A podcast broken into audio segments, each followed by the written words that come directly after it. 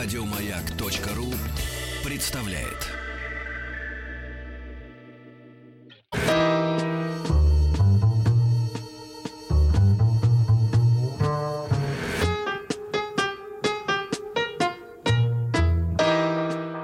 Иностранный отдел.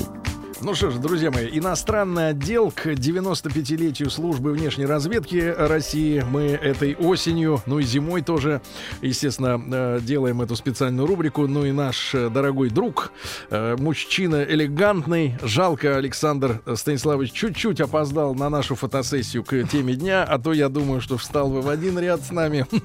Саш, доброе утро. Доброе утро, может быть, не рискнул. А, Да, вот Владик-то отсиделся. Отвратительно. Стриптизе, да. Я вам расскажу потом. Александр Станиславович Коршунов, историк, международный журналист, лауреат премии службы внешней разведки России. Ну и сегодня мы э, новую главу, да, начинаем э, с да, новой тут, главой э, знакомить наших слушателей. Трудно не разделить на какие-то главы истории разведки, потому что она такая объемная, многогранная, и пересекаются судьбы и наших героев, кого мы, о, о ком мы рассказываем. Да и вообще трудно вот в те недели, которые у нас остались до конца проекта, вообще рассказать... Мы э, можем продлить до Ну, как бы, столетия. да, пунктиром так, о- об основных Да. каких-то людях, делах. Вот в прошлый раз э, мы говорили о Брайтенбахе, э, который работал на нас, будучи офицером гестапо. Ну, вот сегодня мы уже подходим э, к финалу этой истории Брайтенбаха.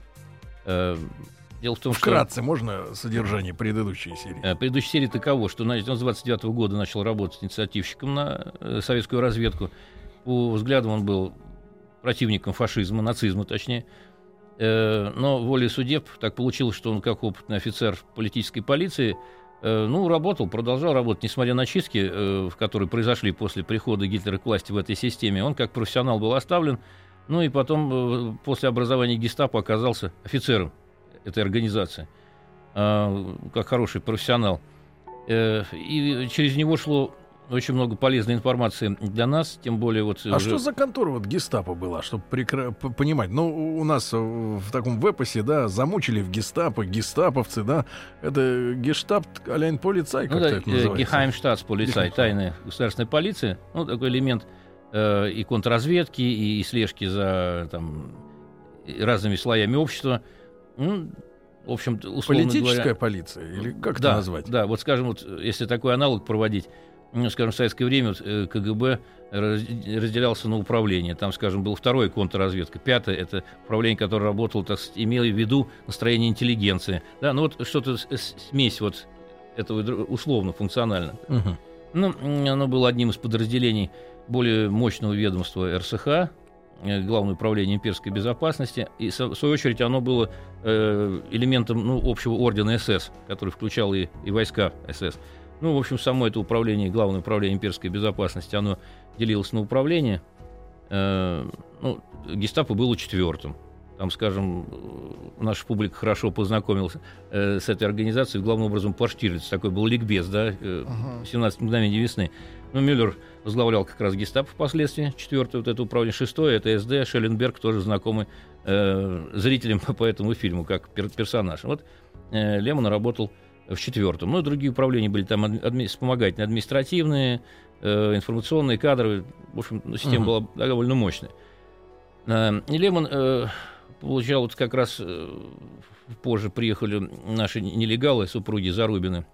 Я о них рассказывал в прошлый раз довольно подробно.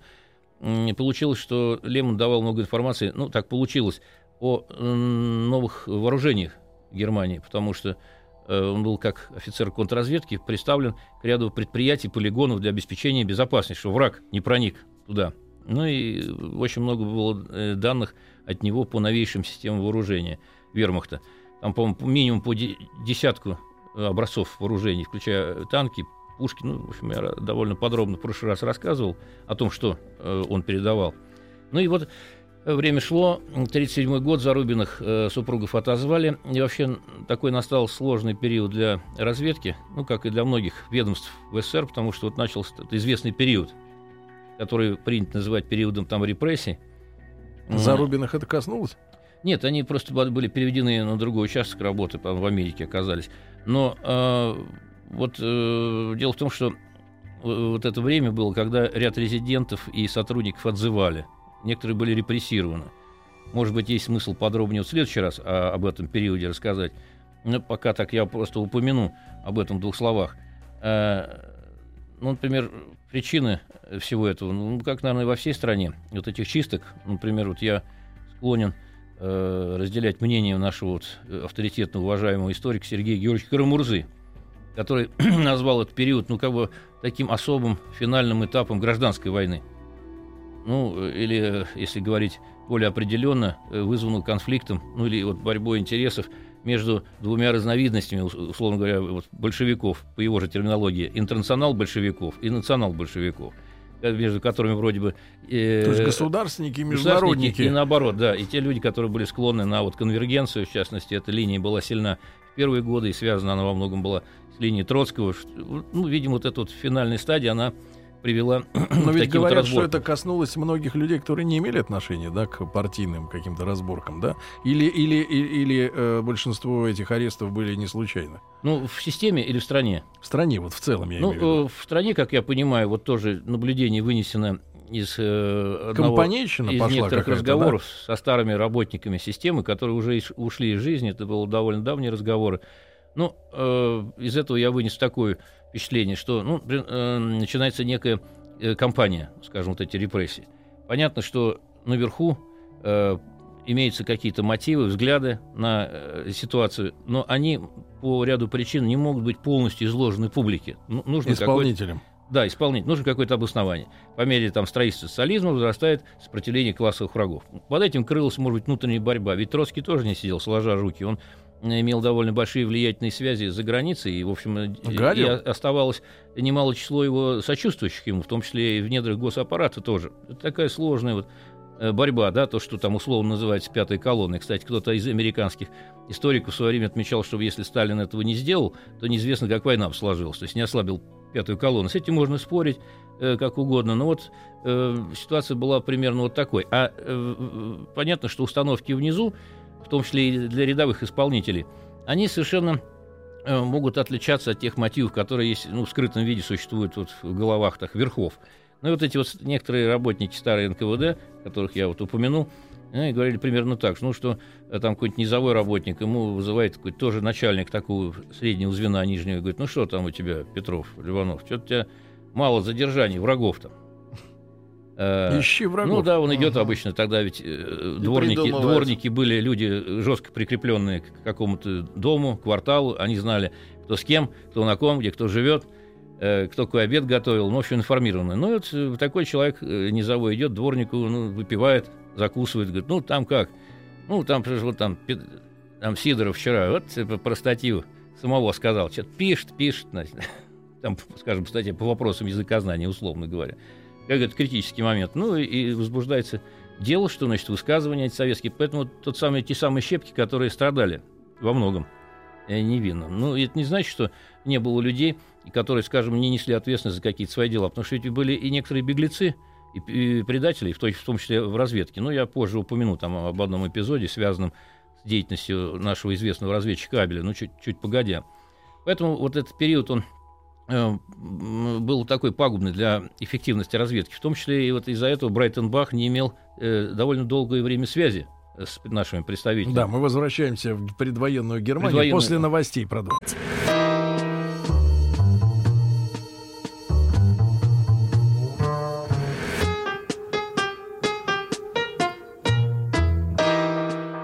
Иностранный отдел. Итак, иностранный отдел к 95-летию со дня основания российской советской внешней разведки. Александр Станиславович Коршунов, журналист и историк. У нас сегодня, как всегда, в главный ведущий и гость нашей студии. Саш, так вот, э, долгое время оставался мужчина без связи, да? да То есть он как бы законсервирован был. Ну, получается, да, что-то э, волей-неволей два года, по-моему, за Рубин уехали в 37-м, даже больше двух лет. А, и он вот сидел в неведении, вне контактов, и а ситуация понятна, каким образом развивалась в Германии вот за те годы, что была утрачена с ним связь. Она была утрачена в 1937-м, а 1939 это уже начало Второй мировой войны. Это уже понятно, что, э, что такое себя уже представлял Третий Рейх к тому моменту. Э, более того, к концу 1939 уже в Германии началось планирование нападения на СССР, несмотря на всякие там пакты о ненападении. И волей-неволей у, у Лемона, он же Брайтенбах, была уникальная информация. Это, вот это вынудило его. Вот еще раз подчеркивает, что, в общем-то, он работал не за деньги. Хотя, наверное, имели значение, но это не было главным мотивом. Что он сам стал искать пути вот, восстановления связей. И он пошел такой довольно рискованный шаг. Э, как-то, значит, вечером, он как долго осторожничал, он бросил письмо в почтовый ящик посольства нашего, где ну, просто призывал опять э, э, с ним установить контакт, по сути. Позвони дела. мне, позвони. Да, вот э, несколько лет назад СВР э, секретил довольно большой массив документов, связанных с деятельностью Брайтенбаха. И вот, значит, там, в числе прочего, было как раз вот, вот это самое письмо, в котором он писал, что я считаю вот этот от, текущий отрезок времени настолько важным и полным событий, что ну, нельзя останавливаться без деятельности. Ну, этот, э, это письмо было получено. К тому моменту приехал один из э, тоже сотрудников разведки новых, Борис Журавлев.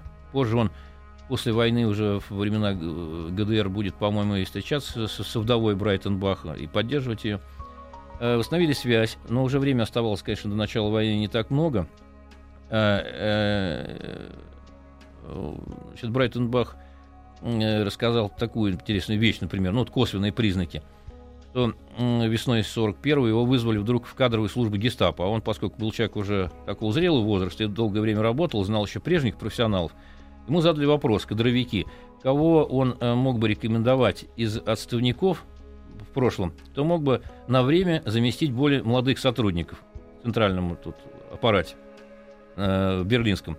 Э, потому что значит, это для замены молодых коллег, которых ждут важные дела вне Берлина. Значит, это первый признак. Аналогичные вещи, поскольку ему в свое время предлагали э, Вабер, военную разведку пойти, у него там оставались знакомые, и вот э, обмен внутренней информацией, ну как вот знакомые, да, делятся, вот, у нас там то-то, то-то происходит. Похоже, что в Вабере была аналогичная ситуация, что тоже искали некоторых э, прежних. вот.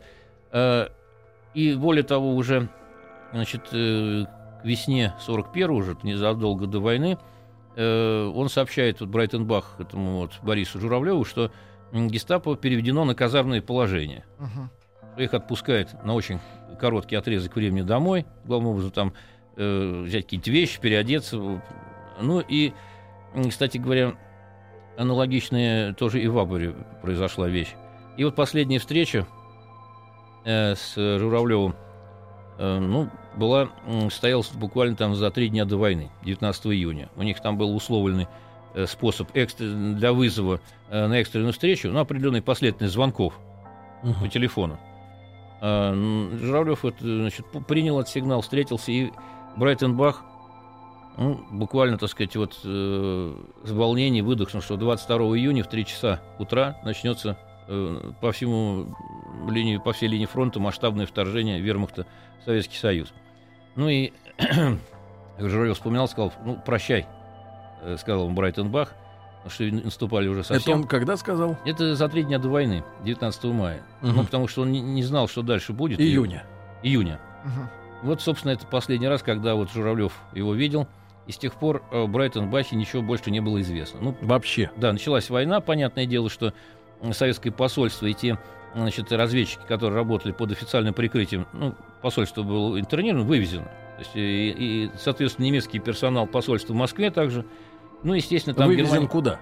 Ну, на родину. А, то есть они обменялись, да? Ну да, да, дипломатов отпустили. Но с этого, значит, вот те, кто работал под прикрытием, уже получается, что Германия была как бы для них отрезана, как площадка для разведработы. Оставались там нелегалы. Ну вот, и м, долгое время вот было неизвестно, что, в общем, дальше-то произошло с Брайтенбахом. Угу. А вообще говоря, он погиб. Погиб, погиб. Он, он был раскрыт. Mm. Это выяснилось только после войны. Значит, а тут история м, была такая, что уже в ходе войны, ну, понятно, что Вермахт на тот момент – это же была колоссальная организация, там были солдаты, э, среди военнослужащих попадались люди, которые не обязательно были убежденными нацистами. Ну, ну призвали. Тебя, там да, же, кстати поставили... говоря, в Германии было достаточно большое количество отказников, которые были очень жестко репрессированы, многие расстреляны. Там десятки тысяч человек не хотели служить э, в Германии. Ну да, там еще и было левое влияние, левых идей, хоть Компартия была разгромлена. Э, Но убеждения-то остались. Ну, ну, остались, конечно, да. И вот одним из э, таких вот людей в вермахте был германский коммунист. Значит, ему потом дали такую разведную ник э, Бек. Это э, Роберт Барт. Бек? Ну, Бек, да. Его, он сдался в плен, воюя на нашем фронте, по-моему, в 41 году. Коммунист бывший. И, естественно, ну, его решили подготовить и забросить обратно в Германию как ну, нелегальную группу, его с несколькими людьми. Угу. Как раз вот для установления возможной связи, в том числе и с Лемоном, с Брайтенбахом. Угу. Эта заброска произошла в 1942 но вот сейчас детали уже трудно восстановим, но гестапо как-то раскрыло эту группу. И он был арестован. Э, ну, естественно, в таком учреждении, как э, подходит человеку да, для вытрясывания нужной информации. Ну, не, в общем, неудивительно, что Барт или Бек, он не выдержал этих пыток и, в общем, выдал, сдал, сдал Брайтенбаха э, порядок связи с ним. Э, ну, кстати говоря, любопытно, что за эти годы, что не было связи, такая деталь. В Москве тоже, не имея контакта с Брайтенбахом, не исключали, что в новой обстановке там могут произойти какие-то изменения, что он может стать двойным агентом. Ну, разведка вещь такая циничная и суровая, да, поэтому на всякий случай Бека снабдили Э, возможным компроматом. Да вы что? Расписки о получении денег прошлых лет. Но это не потребовалось, потому что он был, в общем, честный человек, э, Лемон. Ну вот, и э, интересно, что вот, э, судя по, по всему, э, Брайтон Бах погиб в тюрьме, значит, тоже в 42 году. Угу. Э, его э, как раз чуть не, не в день Рождества Э, хри, западно-христианского, католического, туранского, там, 25-24 декабря 42 э, вызвали на работу под каким-то предлогом. Ну и, собственно говоря, вот он исчез э, в недрах гестапо, но угу. был убит. А, точная дата и, кстати говоря, место, где он похоронен, неизвестны. А, известно только одно, что это для иерархов этой организации, не только в рамках гестапо, но вообще РСХ и этого ведомства, Э, это был очень неприятный момент, потому что получается, что с 29 -го года, ну, 33 уже это период гитлеризма, но все равно, что там почти 13 лет, около полутора десятилетий в такой значит, структуре, э, как гестапо, работал э, подобный человек. Поэтому ни Гиммлер, ни Мюллер, который был прямым начальником, они не стали докладывать Гитлеру. Вообще, Гитлер об этом не знал, что был такой человек в нашей системе. Тем более, что, кстати, по-моему, уже где-то в середине 30-х при Гитлере э, Брейтенбах был отмечен ценным подарком от фюрера. Это был значит, портрет, э, фотография Гитлера в какой-то серебряном окладе э, с символикой э, э, этого ведомства СС. В общем, э, Гитлеру не доложили о том, что советский агент работал. И единственное, что в январе э, был так некий служебный вестник гестапо, угу. ну, там, внутренний, и там было упомянуто э, такое короткое извещение, что криминаль инспектор, да, криминальный значит, инспектор э, Вилли Лемон в декабре 1942 года отдал жизнь за фюрера и Фатерлянд. Ну, без деталей. Э, ну и факт э, вот, это, вот э, того, что он, э, как с ним обошлись, даже об этом не было сообщено жене Лемона во время uh-huh. войны. Стало известно только после, ну и уже в период уже послевоенный вот Борис Журавлев, он бывал в ГДР, поддерживал эту жену Лемона. В общем, вот такая печальная история, такая биография этом закончилась его. Ну, а вот э, как раз с чего мы начинали, что вот э, трудно иногда э, как-то вот отдельными историями выделить э, ну, в нашей истории разведки какие-то такие вещи, ну, они, всегда они связаны. А мы попытаемся, Александр ну, Станиславович. А мы попытаемся. После новостей и новостей спорта Александр Станиславович Коршунов с нами об истории нашей внешней разведки.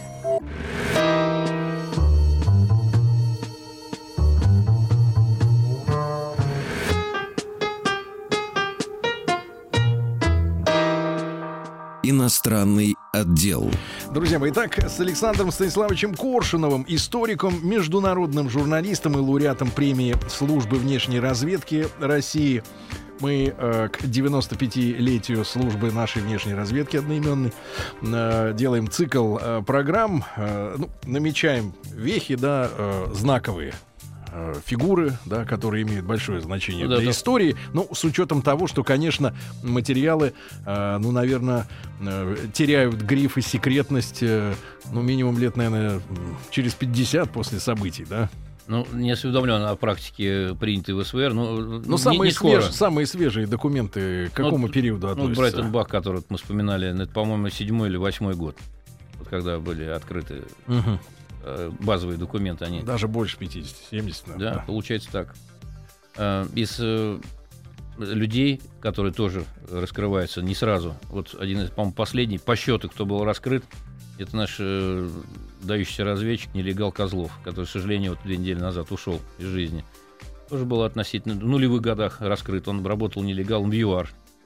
И огромный вклад внес вот... э, Нельсону Манделе помогал? Нет, там э, Нет, другим. Он Сложнее. занимался исследованием, как он э, работал под как гражданин Германии, как Мгм. предприниматель немецкий по Йоровской атомной программе вот этого российского государства. Ну и там было сотрудничество у ЮАР определенное в этой области с Израилем, который тоже обладает ядерным оружием, хотя это Но не сознается. не подтверждается. И там да. же у них сидит этот бедолага, ядерный ученый. Вануну Мордыхай. Да-да-да. Мордыхай-то Он уже сидит отсидел, вышел, его опять посадили. Да, на- на- и не дают, представляешь, пользоваться ICQ и скайпом. Мгм. Говорят, ты сразу опять все раззвенишь. И не дают. И так и сидит. Нет, так спокойней. Вот, ну, это На тебе шашки. Саша Козлов там настрадался, он сидел вот в ЮАР в тюрьме, это тоже благодаря предательству был сдан, там его пытали. Причем интересно детально рассказывал на стене у следователя, это причем 80-й год, это, висел портрет Гитлера, Да. тогда вот в ЮАР, да. Ну, в общем, это к тому, что не сразу многие вещи, факты, документы, люди раскрываются намного позже того, как- того времени, когда они действовали, что-то совершили. Саша, а можно такое лирическое маленькое отступление от вас попросить, поскольку вы со многими людьми общались, да, из этой службы, ну, ветеранами, по крайней мере, и те, кто непосредственно их знал. А а что за вот особенная порода такая?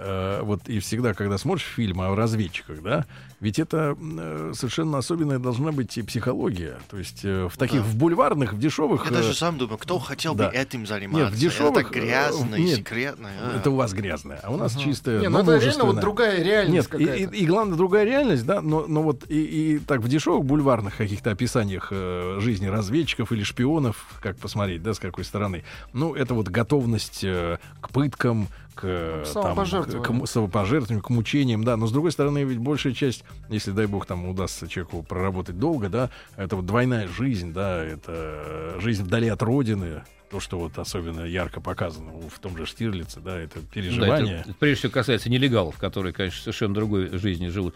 Но я думаю, что, во-первых, здесь э, должны быть какие-то данные от, от Бога или там, от, от природы, кто как считает. Актерский? Э, ну, внутренние и способности вот, э, к коммуникабельности, к общению, э, к языкам.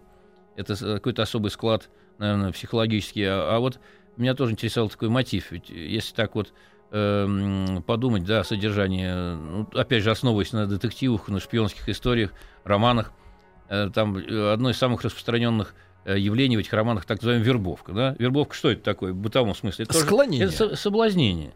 По сути, значит, если один человек другому предлагает э, отказаться от, от того, в чем он вырос, в чем он состоялся, и служить э, чему-то другому, иному. То есть это какой-то, э, да, вот э, э, от мира сего, как бы от лукавого. Но мы знаем вот И вот таких вот, это- таких вот э, разведчиков Меня- только по, по серии, по-моему, меня всплывших. да, Саш, интересовало. по, по- по- по серии всплывших в последние годы историях об альфонсах, когда мужчина заводил себе несколько семей В и рассказывал городах. женщине, что он служит в СВР, Мгм. и типа у него задание, и он здесь сейчас на три дня, а потом должен Либо моряк. залечь на дно. Дальнего плавания.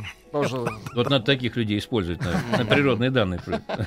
И, вот. Ну, и, и я как-то мне доводилось разговаривать с одним э, человеком, он был резидентом в ряде стран, он официально не раскрыт, поэтому я его не назову.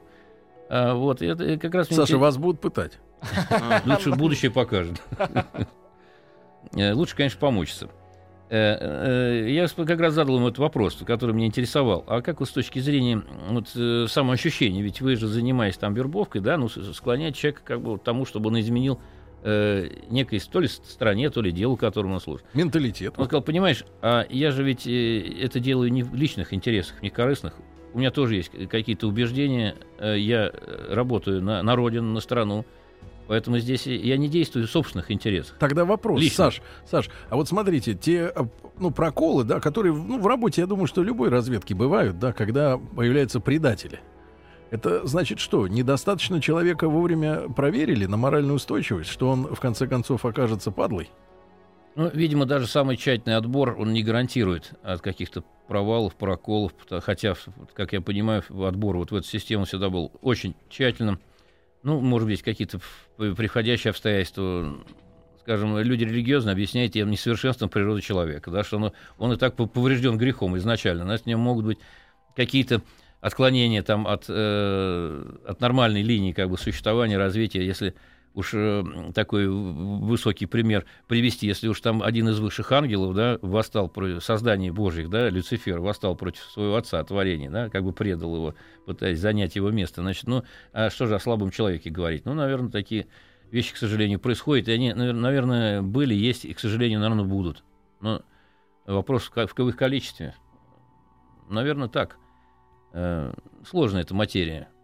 Иногда, может, под воздействием обстоятельств каких-то люди принимают решения. Иногда, может, проявляются какие-то, развиваются черты, которые были не замечены. То ли меркантильность, то ли... Но что касается другого мира, да, о чем ты говоришь, Тим Ну и да. Владик, а, это же даже это показывает даже те же приключенческие фильмы, да, даже такие, ну, собственно говоря, дорогие по исполнению, но дешевые по э, отношению к реальности, как там история про того же Джеймса Бонда, Да, да, это когда, когда пример. человек является избранным, да, когда он живет во второй реальности, и когда вот эти все люди в трамваях, в И машинах, в носит хороший автобусах, костюм. да, в магазинах, они как бы такие ложки.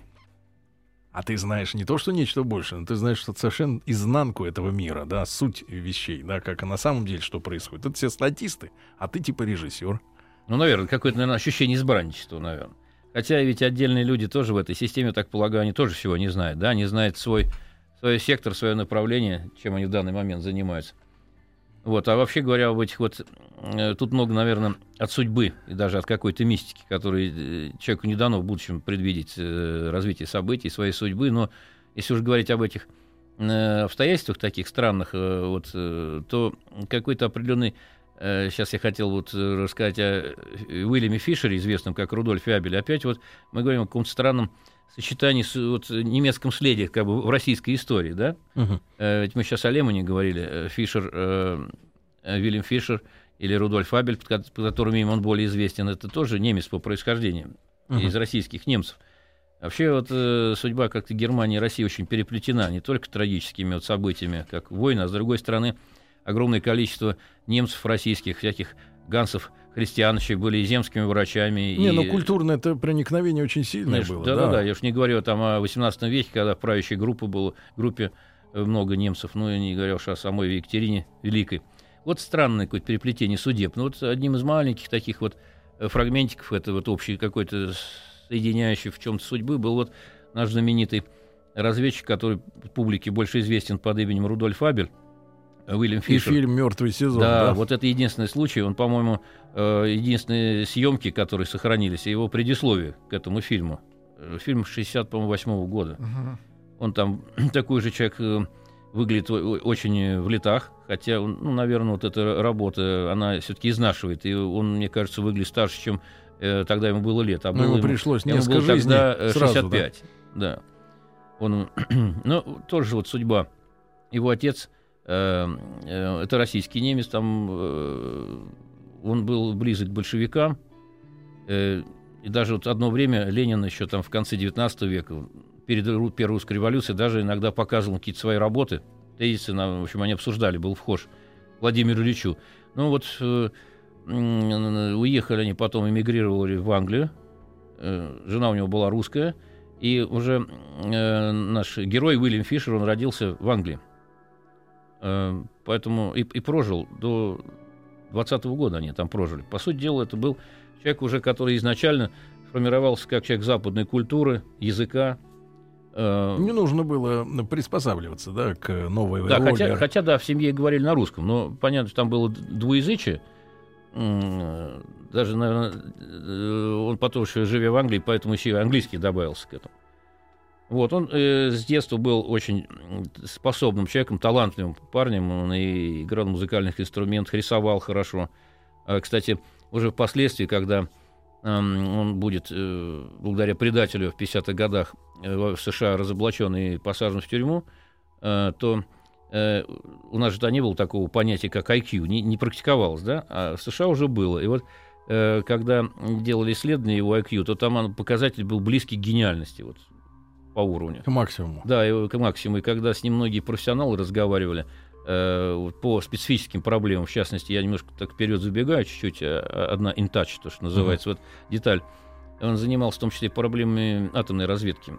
Позже, когда он уже был известен публике, уже вернулся из Америки, он в Новосибирском научном городке общался с крупными физиками-ядерщиками. Один из них, которого впервые видел после разговора, сказал, странно, если бы я не знал, кто это, и он был бы помоложе, я бы его взял на работу. То есть вот на профессиональном уровне. Вник, да, Да. в тему. А, Саш, а тогда очень важный вопрос, он такой и, и- моральный, и важный для нашей истории. А что ж получается? Ну, вот э, бывают истории, да, когда, например, ну, э, там человек вербует друга, или муж вербует жену. Ну, к примеру, я просто говорю, да, чтобы сотрудничать, чтобы работать не в темную, а вместе, да, на какое-то дело. А вот его, получается, родители э, склонили к занятию разведкой. Они Э, и, не, и не видели, Фишера? и не видели, да, его просто мальчиком, который, ну, просто там живет и вот с Нет, там- такими там путь- задатками получается из него какой-нибудь ученый или художник. Нет, там, там путь более извилистый получился. Значит, они после вернулись в 20-м, уже там, по, сути, гражданская война шла к концу, а отец э, э, Уильяма Фишера, кстати, имя ему дали в честь Шекспира, Уильям. Отец его, э, значит, э, он же был одним из создателей Ан- Компартии Англии. Вот, Мгм. Поэтому, видимо, из-за того, что он в эмиграции не занимался важным политическим делом, разрешили вернуться в СССР. В 20 году они приехали, он здесь, э, значит, учился. Э, Да, кстати, он в Англии еще был молодым человеком, начал учебу в Лондонском университете еще. Вот. А когда они в 20-м э, приехали, то он, ну, естественно, с учетом его великолепного владения языками, несмотря на юный возраст, он работал переводчиком в исполкоме Коминтерна, вот той мощной организации, которую мы вспоминали в связи с тем, что она поначалу была во многом системообразующей для вот, э, разведдеятельности, потому что она вела там э, контакты с левыми коммунистическими партиями, э, работу. Ну, Мгм. понятно, в интересах мировой революции. Ну, при помощи этой системы можно было ну, и многие люди, вот, э, которые были э, в Коминтерне, в системе Коминтерна, они потом перешли в разведку или ИНО, или в военное. Вот, в частности, вот жена Зарубина в прошлый раз рассказывала об этом, как она из Коминтерна тоже попала э, в разведку. Ну вот, и, э, собственно, здесь вроде бы впереди была обычная такая, ну, нормальная биография, тем более, что в 25 году его призвали... Впереди была нормальная биография. А как вышло? Обычная. посмотрим.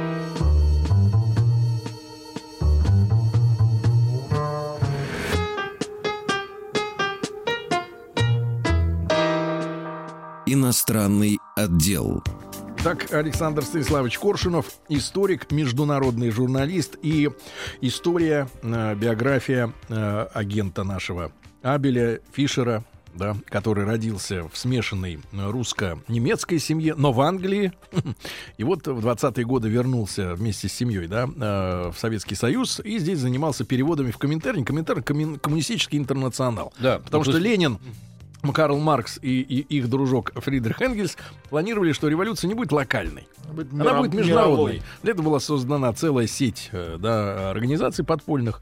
Ну Вот. И, соответственно, когда Советский Союз стал э, Советским Союзом, да, он возглавил, я так понимаю, ну, в принципе, да, комментарий. да, Коминтерн был создан э, чуть раньше, в, э, до 20 года, ну, а СССР в 22 возник. Не это Советская Россия была, ну, в общем, э, вот он работал переводчиком, э, имея в виду его блестящее владение языками, хотя он был молод, там не было 20 лет еще. Ну, и, казалось бы, впереди такая обычная жизнь, ну, работа, там, как в то время молодой человек должен был пройти армию. Его в 25 году призывают в радиотелеграфный полк э, Московского округа. Это потом скажется, кстати, на его судьбе, потому что первые годы его работы вот нелегалом будут связаны именно с а, обеспечением связи резидентур по разным странам Европы. Ну и вот, кстати, тоже любопытный эпизод вот этого времени. А, Он оказался в этой роте э, среди его служивцев оказались два человека, которые будут очень известными людьми в Советском Союзе. Это Эрнст Кренкель, Мгм. Тоже радист. радист, да, ну, С, полярник, да, знаменитый полярник, который участвовал во множестве экспедиций, и вот эпопея Челюскина с ним связана, и даже еще первая экспедиция конца 20-х годов, он, Кренкель, втянется в это дело уже вскоре после армии, и Михаил Иванович Царев, наш знаменитый актер, э, впоследствии один из руководителей Малого театра, наш э, самый, наверное, знаменитый Чацкий предвоенный, э, вот такой вальяжный человек, барин, замечательными данными актерскими. И вот эта троица служила, они стали приятелями, это, хотя их, конечно, потом на многие годы вот разведет эта работа, но интересно, что э, такой был, к этому времени относится довольно такой курьезный эпизод. Э, его мне напомнила ваша сегодня мизансцена, когда вы снимались э, в таком экзотич- экзотическом виде. Э, Да э, ни- ничего экзотического, женщинам привычно. Значит, э, ну, представляете себе, 25-й год, рабочая крестьянская Красной Армии. В основном э, служат простые парни, сельские там, да. Да. Э, и вот в этой компании оказывается такой человек, как Царев. Это учебка. И, значит, э, как-то он любил выходить э, умы- в умывальник, ходить в шелковом халате, привезенном с собой. Ну, вот, понятно, вызывало какое... э, Вопрос. шокирующее воздействие на, на да. простых людей, да, вот на этих ребят. Ну, такая была вот э, забавная э, вещица. Ну и поворот э, такой решающий э, состоялся в судьбе Абеля позже, уже после армии, э, когда он, он женился, э, нашел себе супругу, а, а вот ее сестра, она работала в ИНО. Ну и в 27 году они поженились весной. Ну, естественно, он был с сестрой жены знаком э, еще до этого. И она, видя, что это за человек, видимо, провела разговор там у себя на, на службе, что есть вот такой-то парень, Одаренный. одаренный. А друг его в халате ходит. Да.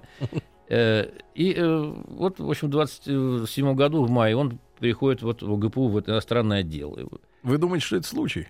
ну, Вот случайно Думаю, он, да. э, Ну, конечно, там наверняка были Или, какие-то- или сестра Нет, там- по заданию сестры охмурила. Нет, это уже слишком сложно.